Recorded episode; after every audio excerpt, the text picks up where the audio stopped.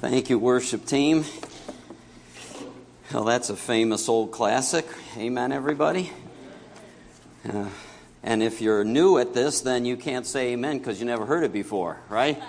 So there you go. Well, I want to talk today about a. Uh, it sounds like what on earth is he going to talk about today, right? What is this? A Levitical protocol? Seriously? I mean, protocol, interesting little word, right? And I'm, I'm going to unpack this for us so we're not confused too much longer here. Protocol originally was the, a term used to describe the first sheet on a roll of papyrus. It would identify when it was made. And because they used papyrus to write on, when there were like treaties being signed, they would roll out the papyrus and they would write on the treaty. And so it started to not only mean the, the name, the sheet, the, the cover sheet, but it was a description of the treaty, the proper steps and actions that should be taken for that treaty to exist. All right? So, protocol. We use the word today, especially in, for example, cancer treatment, right? We talk about a certain protocol. And we know about diplomacy. When people go to other countries and they visit, there's certain protocols, how you interact. And uh, our president's been making a lot of trips, and I'm sure he's been learning about a lot of different cultures and the protocols, the proper steps. Here's what it means a code prescribing strict adherence to a correct etiquette. And the reason that I picked that title is not because I want to preach out of Leviticus today, although that would be exciting, wouldn't it? Okay, so, but uh, really, because of the word protocol, simply pointing that there are strict or correct etiquettes or procedures to living the Christian life as well. If you're a note taker, uh, I'm going to give you the fill ins today on this uh, little handout. The first protocol, there's a protocol of discipleship, just in general. That's kind of the backdrop to what I want to talk about today. You know, if I'm walking as a follower of Jesus, if I'm trying to follow him, there are certain things he coaches his disciples to do in order to maintain health and power in his life. Does that make sense? Okay, some of us know the basic things, and some of us do them out of rote. I mean, we just do them, not necessarily expecting life. For example, how many of you have ever had dry devotional times? Look at only two honest people in the whole room. All right. Yes, we all have. Because what happens is it slides into rote, right? But the alternative is cast it aside. No, that's not a good idea because departure from the word will almost always have a negative result. So, failing to be in the word, Jesus said, You're my disciples. you will abide in my word, and my word will abide in you. So, being in the word, praying, Finding opportunities to share or invite others into the kingdom, by the way, is part of the normal Christian life. 98% of Christians in America, I think, and most churches probably have very little interaction with those outside and, and have the opportunity or take the opportunity to invite. Worship is part of that. I don't want to get off on all of this today because I could spend the whole day rambling and my ADD will probably kick in. So I'm going to avoid that. But one of the protocols of discipleship, just one, is a subject that pastors should never talk about. It's called giving.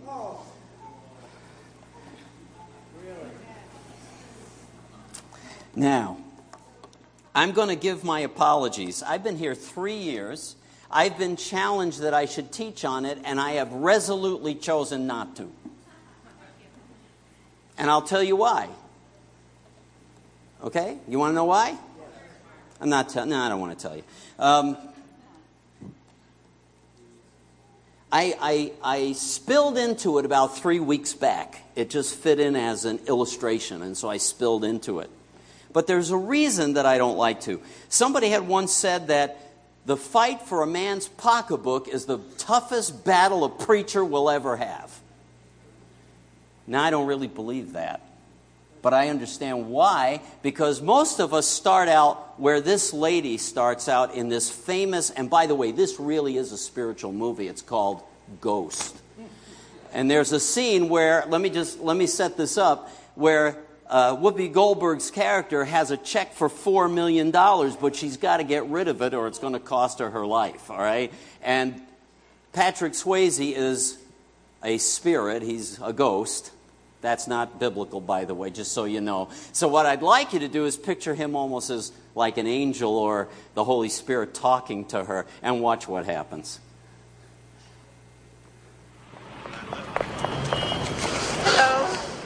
Yeah. Thank me later. How you doing? Now, endorse it, Rita Miller. No. Make it out to St. Joseph Shelter. I believe you're making me do this.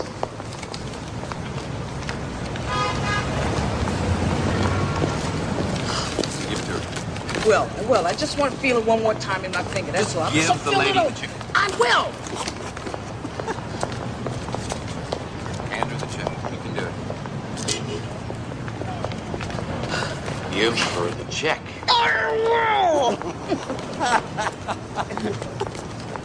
Bless you, child. Bless you.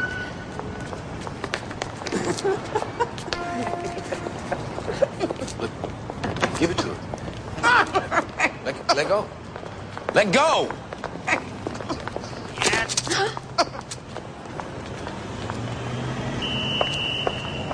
I'm proud of you, Oda Mae. You know something, Sam? I don't care if you're proud of me. You stay away from me from now on. What is that nun to do with? She can't even buy underwear. Nothing. I hate you. Leave me alone. Never talk to me again. I think you're wonderful, Oda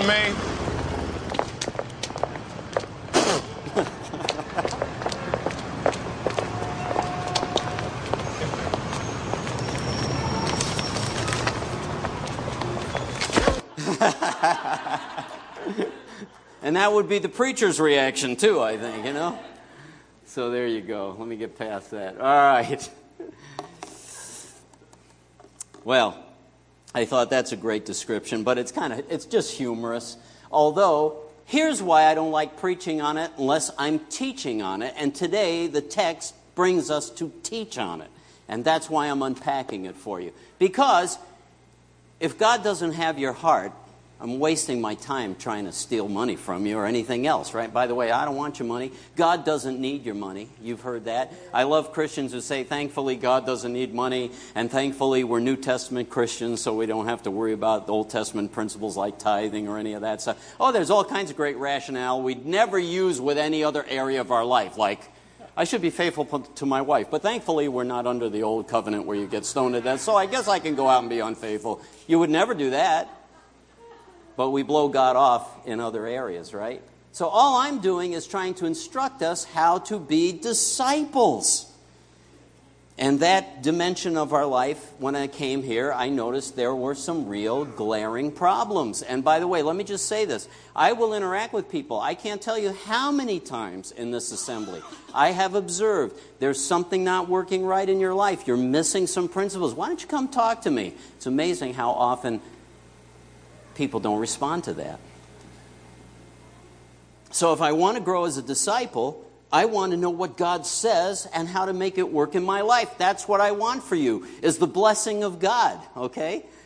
And so I've you know I was avoiding this because first of all, the typical complaint is that's all churches ever talk about, right?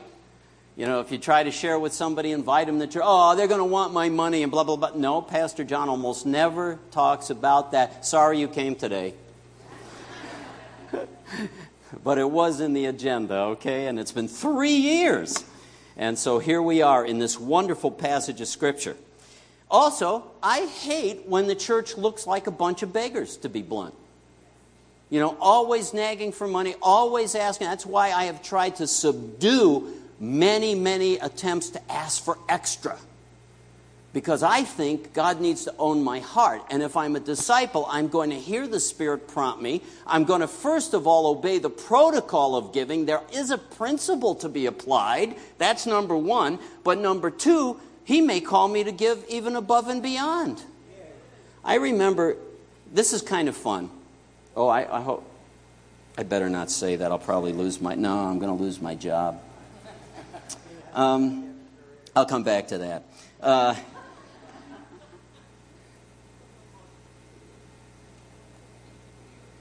really, if God has my heart, then obedience is what I desire. If I'm really born again, the Spirit of Jesus indwells me, and the Spirit of Jesus, the Son of God, is always responding in sonship to his Father. I always do the will of him who sent me. Didn't he say that? And that's what he's trying to build in us as well. Simple? So I'm appealing to the new birth. If, if I'm not born again, then of course I have no obligation to the kingdom and to God right now. You know what I'm saying? We all have an obligation to come to the God who rescued us, and that's where you need to begin. So, I can be speaking to people on a number of levels this morning. Some are already doers. Let me encourage you if you're a doer, you already do it. You know what I mean? You, you already, some of you are on automatic electronic stuff. Ooh, anyway, and uh, some are check writers and some are cash only. It doesn't matter. But you take that seriously, you do it.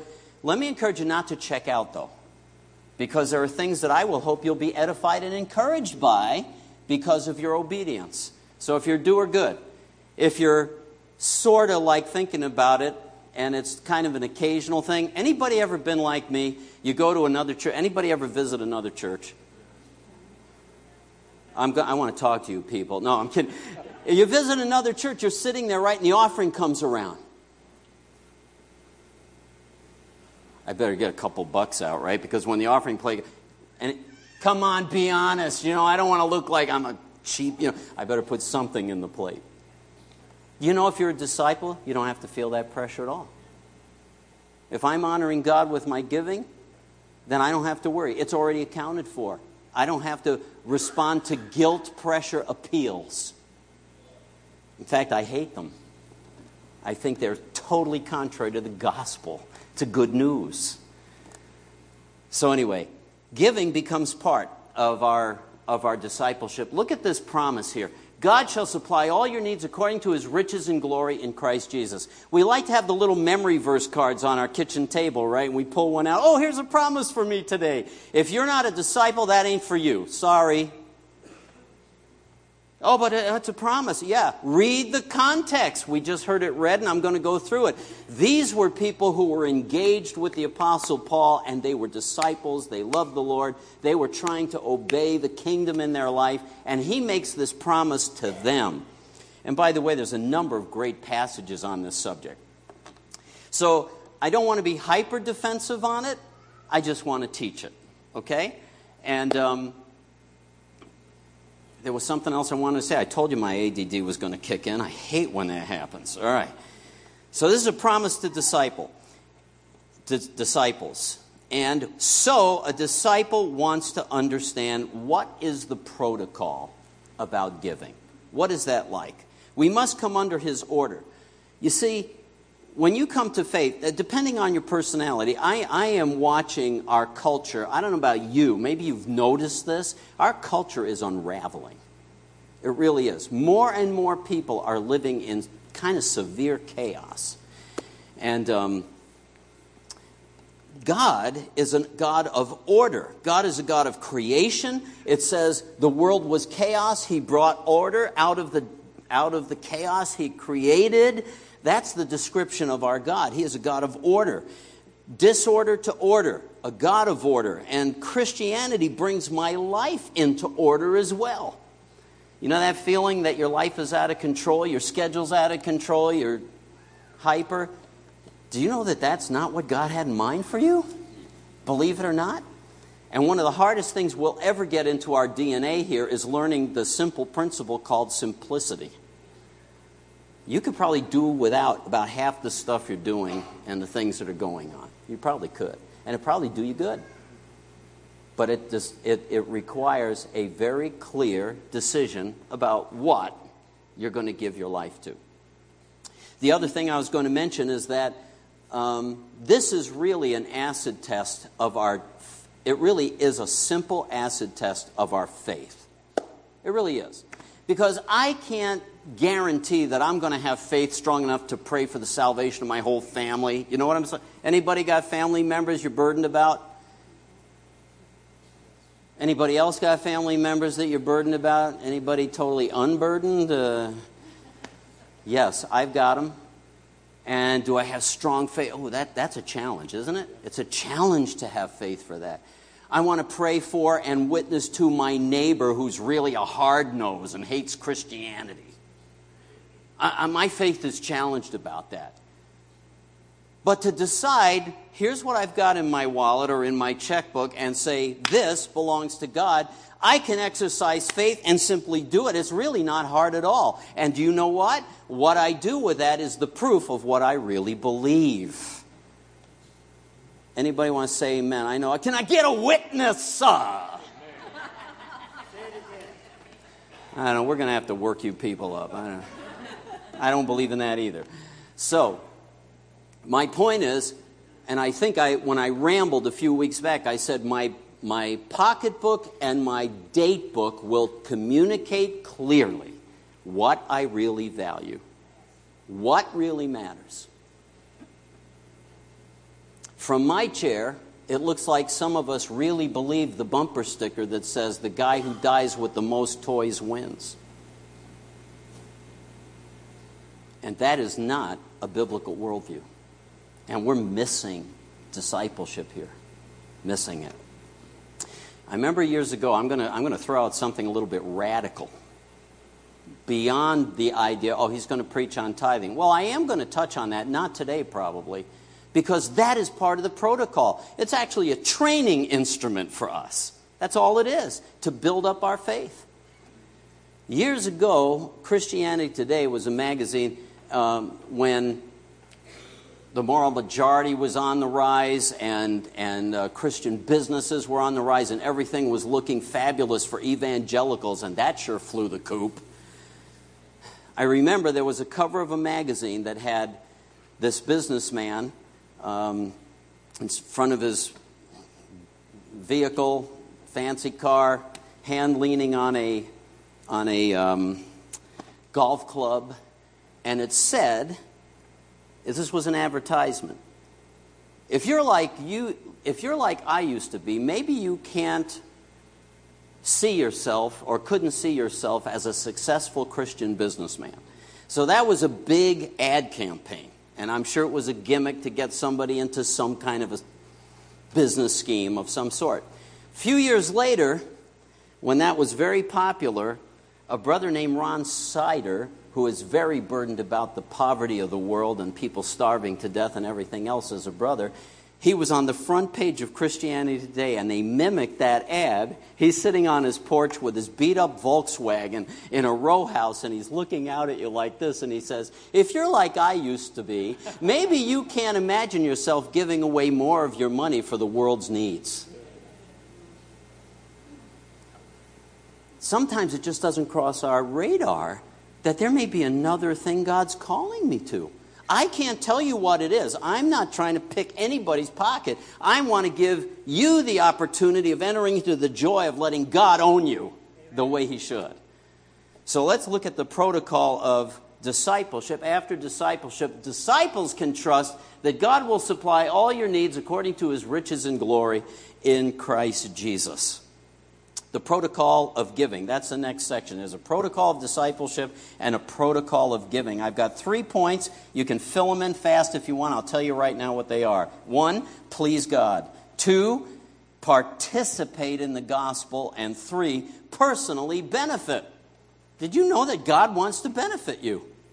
Wow, what a radical idea. We think it's a tug of war like uh, Whoopi Goldberg there, you know? I will. Yeah, that's about it. Okay. So here we go. One, pleasing God. Here's what Paul says to the disciples Why am I not working? Go, go, go, go, go.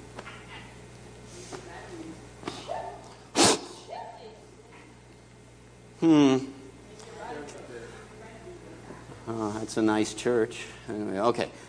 But I have received everything in full. I have an abundance. I'm amply supplied, having received from Epaphroditus what you have sent a fragrant aroma, an acceptable sacrifice, well pleasing to God. Who's Paul? He's a missionary, he's an apostle, he's in jail.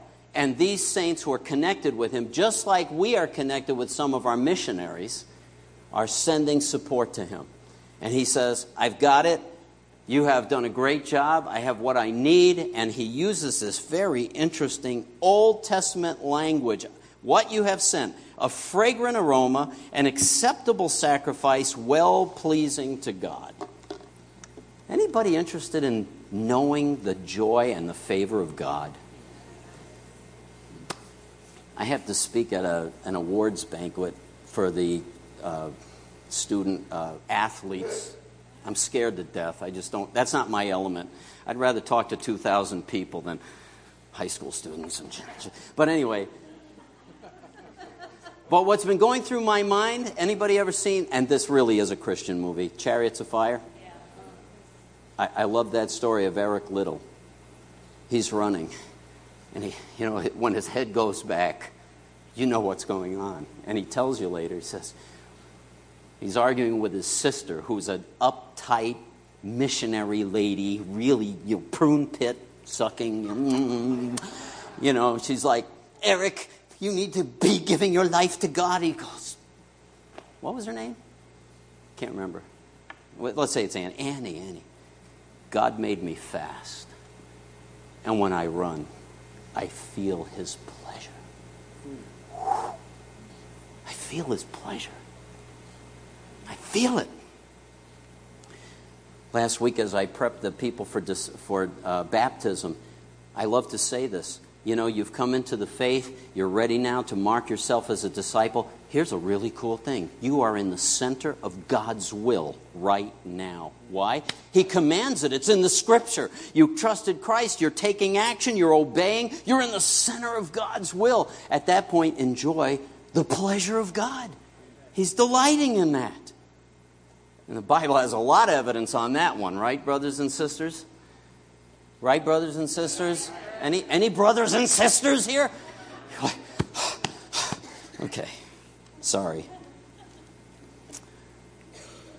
Uh, I'm really sorry. For those of you who are visiting, I do have a sick sense of humor, so I apologize. I'm just having fun. And if you don't have fun with us, then I'm sorry. A fragrant, acceptable sacrifice. Old Testament language. Watch this. In Leviticus, that's where I got it. Old Testament rules about how we give offerings to God. You know, they had all kinds of offerings money offerings, animal offerings, grain offerings, oil offerings. Now, when you offer a sacrifice of peace, aren't you glad we're in the New Testament? Oh, thank you, Jesus. We don't have to do all that. That's what I hear. I hear that all the time. It's a lie. It's the same God, Old Testament, New Testament, same principle. In fact, there is some relief because their tithing was probably more like 30 some odd percent or something like that when you think about it. That's another subject, isn't it? We'll look at that as the Deuteronomical protocol. Now, when you offer sacrifice, peace offerings to the Lord, you shall offer it so that you may be. Can you imagine that God might not be pleased with your giving?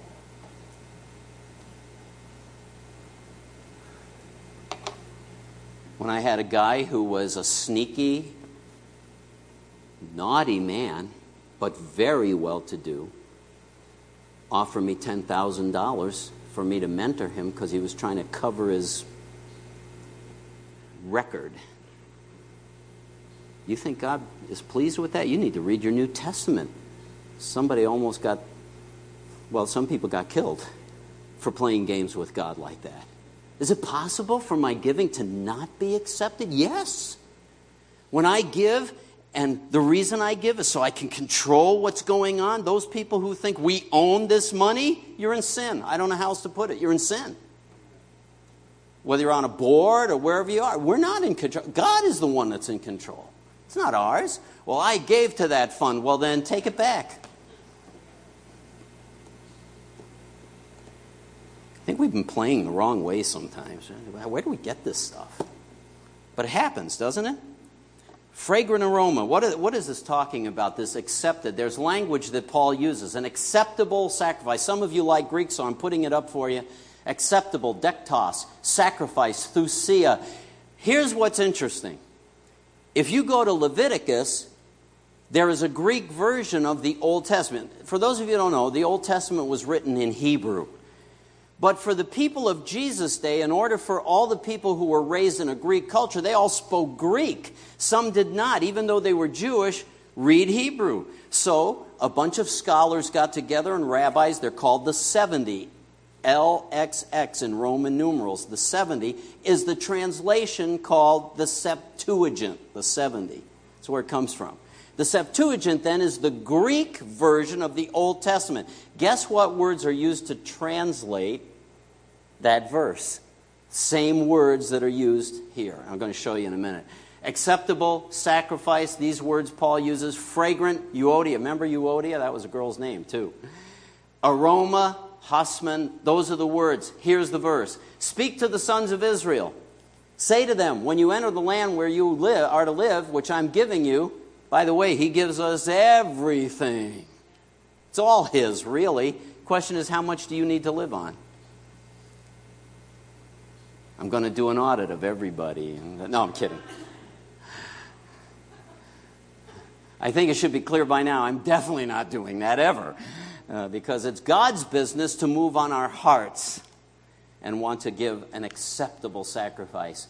So, when you move to that land I'm giving you, then make an offering by fire to the Lord, a burnt offering or sacrifice to fulfill a special vow, or as a free will offering in your appointed times to make a soothing aroma. There's Paul's language, the very words translated in the Septuagint. The very words a soothing aroma to the Lord from the herd or from the flock. Did you notice there's commanded offerings, offerings you had to do, and then it's possible somebody may love God so much, he's like, He has blessed me so much. Whoa!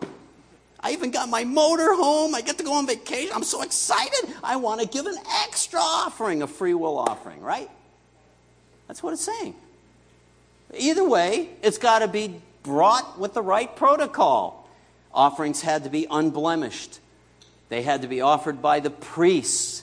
There were all these regulations to indicate that it was brought the right way. And so this will be a soothing aroma to the Lord. Now, here's the, the language is kind of cool because the picture is, if you will, what they used to do is sacrifice an animal. They would burn the parts of the animal, and that smell would rise up to heaven. It's almost as if the, it's, onoma, it's um, anthropomorphic language. God leaning over and, oh. Huh? Anybody, anybody here love your coffee in the morning? right? So just one of the little pleasures of life God gives you. Coffee. Thank you, Jesus. I don't know what was wrong with Finney. He hated, anyway, he's got issues. But anyhow, um, that smell, it's as if God is leaning and go, that is good. Isn't that what we want? I want God to, oh, that's good. That's good. When I do that, I feel His pleasure. So there's the number passage. Mm-mm, good. And that's what it is to God. So the first reason that I want to be a steward and I want to follow the protocol of giving is not because I think God is in, you know, in indigent. He owns everything. Uh, do we all agree he doesn't need anything? Yes.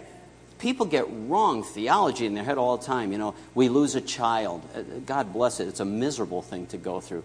And, oh, God needed another angel. No, he doesn't need anything. Doesn't need you. Doesn't need me. Keeps you in perspective. Your shoe size and your pant size and all that right. He doesn't need us, but He invites us in. Oh my gosh. I think that was the thing that grabbed me the most when I first got saved. I thought, I can be part of this thing that He's doing. God's in the world. When the lights came on for me, I knew what it was like to come out of darkness and into light. And I went, I can be part of this? I was like, wow. So that brings me to the next point. Oh, by the way, let me start. Let me end with this little story. I think some of you may know it. Anybody ever sing the song "Zacchaeus was a wee little man, and a wee little man was he"? So, if we're new at this, this is a Sunday school song, by the way, bro. You know what I mean? It's new. But uh, Zacchaeus was a short guy, and he wanted to see Jesus. But what was his profession? He was a tax gatherer. And how did the Jews feel about them? Bad person, no good. And so they hated him. But he wanted to, he was leaning in. He wanted to know. So what does he do? He climbs up in a tree. He climbed up in a sycamore tree for the Lord he wanted to see. Um, Steve, I hope this doesn't ruin your life for you because this is bad, you know. But anyway, they do sing pretty well, though, don't you think? And the Lord came along and said, Zacchaeus, you come down, for I'm going to your house today, right? He goes to his house. Zacchaeus is thrilled. Zacchaeus, some people have joked, I think it was Billy Graham, that he was converted from the branch to the ground. He comes home and he says to Jesus, remember, he's rich. How did he get rich? Ripping off the people in the name of Rome. That's how. And what did he say? Lord, they're eating dinner, they're having a good time, in the middle of it, he said, Lord, Lord, I got an announcement to make. I just had an epiphany. Half of my possessions I'm going to give to the poor. And if I've defrauded anybody, I'll pay him back four times. Only need to do twice or three times. i am going to do four times. Anybody know what Jesus said to that? Today, the lights have come on. There's real faith here. This man just got born again. He's following me. He's come to this house. Salvation has come because he too is a son of Abraham. Who is Abraham? The father of the faith. He's a real believer. And why? Because he's putting, is it just money? It's not about just money. It's his life. It belongs to God now. And he makes this decision. One, I want to restore what I've defrauded, and two, I want to be generous to the people you say I should be generous. Jesus told him to do that. And that's what he did. But the privilege we have now is participation in the gospel. Here's what he says to the Philippians you yourselves also know, Philippians, that the first preaching of the gospel after I departed from Macedonia, no church shared with me in the matter of giving and receiving, but you alone. Even in Thessalonica, you sent a gift more than once for my needs. We're participating in a worldwide strategy. God is making a family, He's rescuing people out of darkness. What's that? Amen. I heard that southern amen. That's better than the other amen. This, not all good. Even more than once you did that. So we had a decision to make with our missions uh, budget. And the church rallied the night we had our business meeting. See what you all missed. If you didn't come, if you remember, whoo, don't miss the next one. I just might sell the building. You won't even know what happened. So, so on a spur of the moment, we all decided, you know what? We had to cut back our missionaries because of hardship here and uh, we were thinking of maintaining that or doing it again, and, I, and we interact. I said, Don't do that. This is what we're doing right here. This is what we're doing. You want God's blessing? Then bless those who are serving. Funny, we've been paying our bills. We're in the black. How did that happen? But it goes more. Let me give you the protocol. There is a protocol involved, there's a principle involved. Yes, we serve our missionaries. I love to give extra to other things. I do. I've given to the persecuted church. I've given to uh, outreach to, to women who are being uh, abused by the abortion industry. I've given money to all kinds of different things. The training of ministry people. I've given money to support my brother Gary, who, um, who is trying to reach out to those who are sexually conflicted, and that is the issue for the church in this generation. We got our head in our sands. Eh, our head in our sands. Our heads, thank you for correcting. You know what I mean. That is the issue. The church wants to pull into a little, let's get inside our walls. Look, we have the answer. How do people get free? The kingdom comes, it's transformational. I know what it did for me. I know how God stopped me dead in my tracks when I was about to sin sexually. Dead in my tracks as a brand new Christian. Bam! Can't do this. Oh, but the Holy Spirit left. He's on vacation? No, but he's grieved out of the church in America. I'm sorry, I just slid into preaching, didn't I? All right, so here's the protocol. Yes, those are givings that are above and beyond if you're a real disciple, because my first responsibility is here. Let the elders who rule well be considered worthy of double honor, especially those who work hard at preaching and teaching. It's talking about the local assembly first, your assembly, when you have ministry involved. The scripture says, You shall not muzzle the ox while he's threshing, and the labor is worthy of his hire. We like to take Paul and make him the standard. Paul had a specific call in his life to be a bivocational minister. But there were times the churches supported him, like we're reading about here. And there's a point where Timothy and others came to support him. They worked to keep him on the field preaching the gospel in foreign cities. So you can't make that the absolute. Besides, guess who said that bottom thing, the laborer is worthy of his wages? Anybody want to guess? That's Jesus talking to his disciples when he sent them out. And he said, Let people take you in and show you hospitality. It's on me. Oh, isn't that, isn't that inappropriate? No, not from Jesus' perspective. And how do we do that? We fulfill our protocol to honor God first with our giving. Let me back it up now. The elders who rule well, worthy of double honor, especially those who work hard at preaching and teaching. Why work a little hard? And uh, it says double. You know what the word honor there means? Stipend. So I'll be talking to the F and F committee tomorrow. No, I'm kidding. Double stipend. That's what they're worth. That's what he's saying. So there's a protocol involved. We act like these verses aren't even in the Bible, but they are. Start there. Your first responsibility, and that's why I've, I've when I have spoken on it, it's God's. Get rid of it, like Whoopi Goldberg. For me, it's like get rid of it. It's God's. Get rid of it.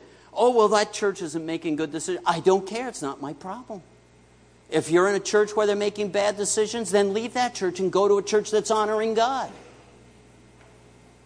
And if we're making any bad decisions, speak to us because I don't think we're doing it on purpose. So, participating in the gospel is a privilege. And I love that. I love when I find out that where I've invested is bearing fruit, don't you? I mean, you should be rejoicing that we've seen some fruit bearing.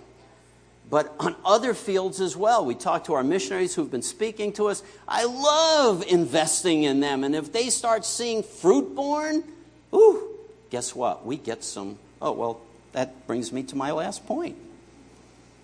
My God shall supply all your needs, disciples, because you're following the protocol. Do you really think that grace means there aren't rules in the universe anymore? You cross against the light, you're going to get, oh, sorry, it happens, right? We, get, we can get hurt. Last point personally benefit. I don't know how else to put this. Here's, well, he puts it better. Not that I seek the, I'm not after your money, he's saying. I'm really, you know what? I'm not anyway. It's God who's after your heart first.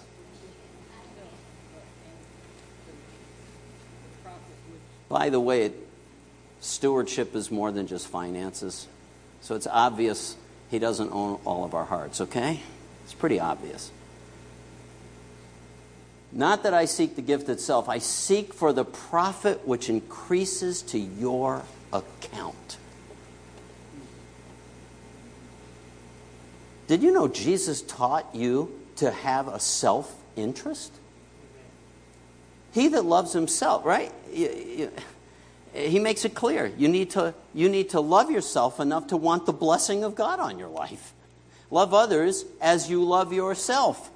No wonder people have trouble loving others when they hate themselves, right? That's one of the issues God wants to free us up from. Did anybody hear that? That's one of the issues God wants to free us up from. Some of us, some of us carry a substantial amount of self hate. I relate because I used to do that. Now I love myself so much. I'm making a joke. That's what you're afraid of, too. Boy, if I stop, right? I'm, I'm right, right? Am I right? If I stop hating myself, I'm going to be this narcissistic jerk, you know. Oh, dear, I'm so amazing, you know. I mean, just, holy cow, right? Isn't that the truth? Only Christians have those kind of conscience problems. Oh, sorry you guys aren't having any fun here today. I just really depressed here. Okay, personally benefited. I want the profit which actually goes in your heavenly bank account. Look at this verse out of the. There's a whole great section about meeting the needs of the suffering church in. It was in Jerusalem at the time, and the Roman Empire was brutal. And here's what it says I testify the Macedonian converts, non Jewish believers, according to their ability, beyond their ability. They were in poverty, they were being persecuted themselves, but they gave of their own, or they were having difficulty themselves. They were, gave of their own accord. Look at this. I haven't had that happen to me very often. I'm begging you to take this money with much entreaty for the favor, for the privilege, for the, for the points, for the, um, the stockpiling, for the IRA in heaven's sake, for the favor of participating in the support of the saints. They begged us, please let us participate. Isn't that amazing? You saw the, uh, the nun faint, right? That's, like, that's what pastors would do. please, please let us give us all. Sorry. I guess I better stop apologizing because I'm not getting any better. So, heavenly stockpiling. That's what they're doing. They want to be part of it. I want to be part of it in my time. I want to be part of it in my faithfulness. I want to be part of it in in my service. I want to be part of it in my checkbook as well as my date book. I want to be part of it. And by the way, I, you know, some of us think it's like, oh, people, they get saved, they're at the church 24 7, they don't have a life anymore. That is not what God had in mind. Old school, some of us, we thought that was right. It's not right. We've harmed ourselves, our families, whatever. It's not right. But we have shifted on that pendulum swing way, way to the, there's just no rules. Just observe worship, how casual we are. I don't mean about having a good worship service, I'm talking about whether it matters at all. So there's this great story. I'm going to close with this. You may recognize it. Jesus walking around with his disciples. Did I do the Second Corinthians? I did, right? Yeah. I did. Good. Let's put that down. He's walking around with his disciples, and this person comes. I mean, here's the good guy. Here's the rabbi. This is a guy that speaks for God. And people know that. People come to me, you know, oh, I know you speak for God, so I should automatically have all the answers, you know. If the Holy Spirit doesn't give me a word, I'm sorry, I can't help you out. You can't put a quarter in the slot and, you know, my ear and out comes. Doesn't work that way. So this guy comes up to us, oh, I'm having trouble with my inheritance. My brother's hoarding it all. He won't split it up. Master, tell my brother to do the right thing. I've had enough of this. And Jesus basically says, Go away. That was his response. Huh, who made, do I, he basically said, Do I look like a judge? I mean, am I wearing my robes? Uh, you know, am I a lawyer? You know, heaven forbid. You know, that's what he's saying. Not me. You got the wrong guy. By the way, there's great lawyers, so you don't get that wrong. Then he turns to his disciples. That guy probably went away ticked off because that preacher didn't give me what I wanted. That's never happened to me. He turns to his disciples, and guess what the first thing out of his mouth is? Beware of every form of greed. Beware of every form of greed. In fact, let me read it to you. For even when a man has an abundance, his life does not consist of his possessions.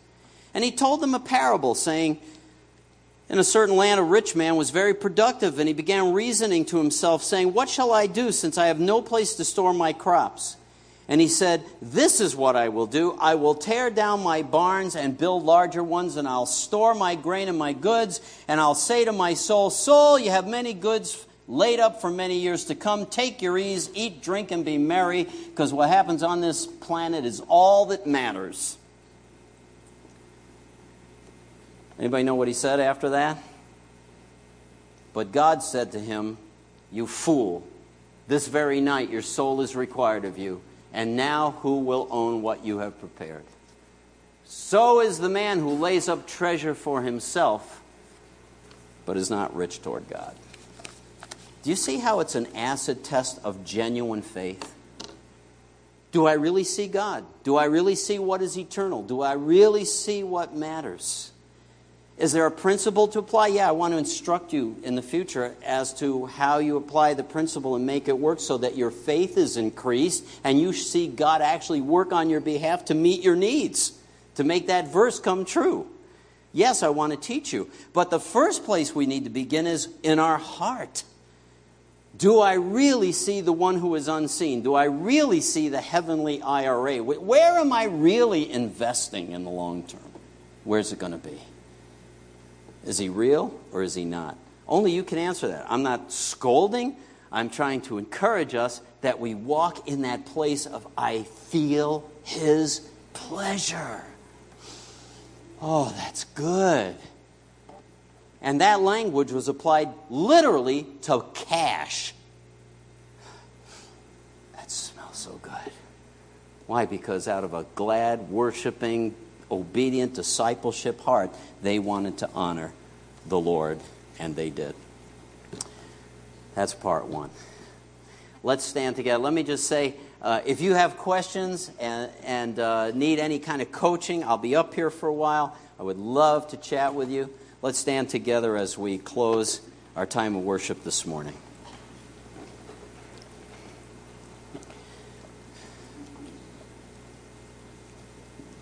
Help us, God. When I think about the journey that we're on and where we're ultimately going to end up, sometimes I look back, even though I've had many moments of that pleasure, I wonder did I really get it all? Did I really get it right?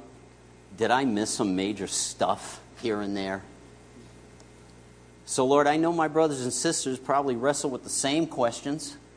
And it is possible for us to have a sense of your favor, Lord. We need the Eric Liddell protocol. that when we do, when we give, when we serve, that we sense your pleasure rather than feeling worn out and resentful because I had to do it, it was duty or any other thing. I'm not interested in that, Lord. I'm not interested in disciples who are grudging about serving you really want to see you transform us from the inside out. So please help us. For those who have faithfully honored you, let them have a little sense today of that. Oh, that smells good. And for those of us who have been tossing shekels, little coffee money, and we think that that's enough to thank you for letting your son be beaten and crucified, Lord, you, you need to instruct us. And if I'm looking at it and thinking, okay, how do I move forward on that as a disciple? Thank you that you will lead them and give them joy in serving you. The privilege of participation, of pleasing you, participating in your kingdom, as well as looking out for myself for the future. So help us, we pray. Put your angels around your people, God. Uh, bless us, help us, make us fruitful, and we'll thank you in the great name of Jesus. Amen and amen. God bless you. Have a great afternoon. Get in the air conditioning.